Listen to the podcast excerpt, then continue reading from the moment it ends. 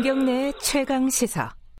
네, 최근에 반려동물에 관한 여러 가지 뉴스들이 나오고 있습니다. 어, 사건 사고도 많이 있죠. 그리고 또 반려동물을 유기하거나 학대하는 사례들도 굉장히 자주 보이고 있습니다. 예전에 비해서 정부가 2022년부터 반려동물을 갖고 있는 사람한테 보유세, 그러니까 반려동물을 가, 어, 키우면은 정부에 세금을 내게 하는 방안을 검토하고 있다 이런 얘기를 했습니다. 그 동물복지 5개년 계획 보고서에 나오는 얘기인데요. 어, 여러 가지 논쟁이 붙고 있습니다. 오늘은 설채연 수의사 연결해서 관련 얘기 좀 나눠보겠습니다. 안녕하세요. 네, 안녕하세요. 네, 이게 반려동물 보유세 뭐 자동차 갖고 있으면 자동차 세금 내라 이런 거랑 똑같은 거잖아요. 네, 그렇죠. 근데 이 얘기가 나오게 된 이유가 뭘까요? 어, 아무래도 지금 이 책임감과 관련된 문제가 가장 클 거라고 생각을 하는데요. 네. 어, 지금 뭐 유기견이나 지금 유기견 수만 해도 1년에 지금 집계된 수만 한 12만 마리 정도 나오고 있어요. 아, 유기견의 숫자가 1년에만 12만 마리예요?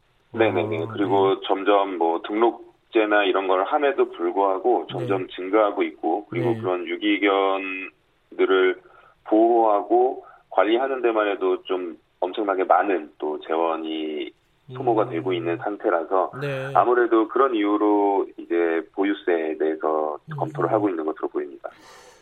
지금 지금 유기견이 12만 마리라고 그러면은요. 이 집계된 것만 12만 아, 마리입니다. 그러니까 공식적으로 집계된 것만요.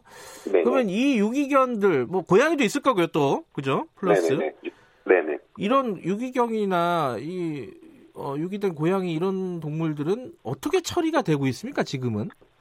지금 뭐 되게 여러 가지 방법으로 관리가 되어가고 있는데 유기견 보호소에 들어가서 어, 일정 기간 입양이 되지 않으면 네. 안락사 되는 경우도 있고요. 네. 아니면 뭐 그거에서 운이 좋다라고 한다면 어, 입양이 되는 경우도 있고요. 음, 아니면 이제 사설 보호소 같은 데서 뭐 안락사를 하지 않는 곳이라고 한다면 네. 어, 좀 더 오랜 시간 음. 있을 수도 있고요. 네. 안락사가 얼마나 되는지 혹시 통계가 나옵니까? 어, 찾아보면 이 통계는 나오겠지만 아직 정확한 수치는 음, 네네. 근데 입양률 자체가 예. 아주 높지 않습니다. 아주 높지 않아서요. 예. 입양률 자체가 오히려 조금 떨어지고 있는 경우도 있고 지금 한 30% 미만입니다. 입양률 아, 자체는. 입양률이요. 예. 네, 그렇다면 이제 그 나머지는 병사하거나 뭐 자연사하거나 안락사 된다라고 생각하시면 음. 될것 같아요. 그럼 단순하게만 생각해도 12만 마리 중에 한 3, 4만 마리 정도 빼고는 나머지는 어, 보호소라든가 이런 데서 어, 케어를 하거나 아니면은 뭐 안락사를 하거나 뭐 이 정도가 되겠네요. 그죠? 단순 계산을 네네. 하면은. 네네. 자, 그런 여러 가지 이제 사회적인 문제 때문에 어, 반려동물 보유세라는 얘기가 나왔습니다. 여기에 대해서는 좀 찬반이 어, 많이 갈리는 것 같아요. 수의사님은 어떻게 보십니까? 요 반려동물 보유세에 대해서는? 저는 기본적으로 찬성하는 입장입니다. 우선 대신에 한 몇 가지 전제 조건, 네. 이두 가지 전제 조건이 있어야 되는데요. 첫 번째 전제 조건은 우선 가격 자체가 어, 어느 정도 이해할 수 있는 가격이어야 음, 되고요. 요일세, 그리고 예, 보유세가 어- 얼마냐? 그, 아, 네네네네. 예. 부담되지 않는 예. 세금이어야 하고 두 번째 전제 조건은 이 지금 국, 정부에서 얘기를 했듯이 여기서 쓰인 여기서 모이는 돈이 모두 어, 동물 쪽 반려동물이나 아니면 뭐 동물 복지 시설들의 투자가 된다라고 한다면 저는 네. 찬성입니다. 어, 그러니까 네. 그 보유세를 정부가 걷어서 유기 유기견이나 어떤 이 동물 복지를 위해서 사용이 돼야 된다. 그게 네네네. 전제가 있으면은 찬성을 한다. 네네네. 근데 이제 이게 뭐 우리 정부가 어디서 갑자기 꺼낸 얘기가 아니라 해외에서는 실행하고 있는 나라들이 있다는 거잖아요. 어떻습니까? 네네, 사례들을 있습니다. 보면은. 어, 뭐 사실 지금 유럽에서는 네. 예전에 대부분의 나라에서 세금을 거, 걷었고요. 아, 그래요? 어, 음. 네, 유럽에서는 대부분의 나라에서 세금을 걷었지만 지금 많이 없어지고 남아 있는 나라들이 몇몇 있어요. 그 중에 네. 대표적인 나라가 독일이고요. 네. 독일은 견종이나 지역에 따라서 1년에 네. 한 3만 원에서 100만 원까지 세금을 걷고 있습니다. 어, 차이가 크네요. 예. 네, 이제 견종에 따라서 좀 맹견인 음. 경우에는 세금을 상당히 많이 부과하고요. 네. 그리고 되게 합리적인 게 만약에 그런 세금을 많이 내는 견종의 경우에 네. 교육을 받으면 네. 그러니까 트레이닝을 받으면 그 세금을 좀 감면해 주고 있습니다. 음. 근데 이 보유세를 신설을 하게 되면은 네. 오히려 어, 유기견 그러니까 강아지나 고양이를 키우던 사람들이 버리는 경우가 더 많아지지 않겠느냐 이런 우려가 있습니다. 저는 이 말 때문에 세금이 부과가 돼야 된다고 생각합니다. 어, 그- 이렇게 생각하는 사람들이 있기 때문에 네네네. 더 세금이 부과돼야 된다고 생각합니다. 이 이유 때문에. 어, 네. 어, 제가 하나 반문을 한번 해보고 싶은데요. 예. 네. 선생님은 자동차 가지고 계신가요? 저 있죠 자동차. 예. 네. 자동차에 갑자기 세금을 한 5만 원 정도 올린다고 한번 생각해 보세요. 차 네. 버리실 건가요? 아니요 차는 타야죠. 그렇죠. 예 예. 네. 차 버리지 않으실 거죠. 예 예.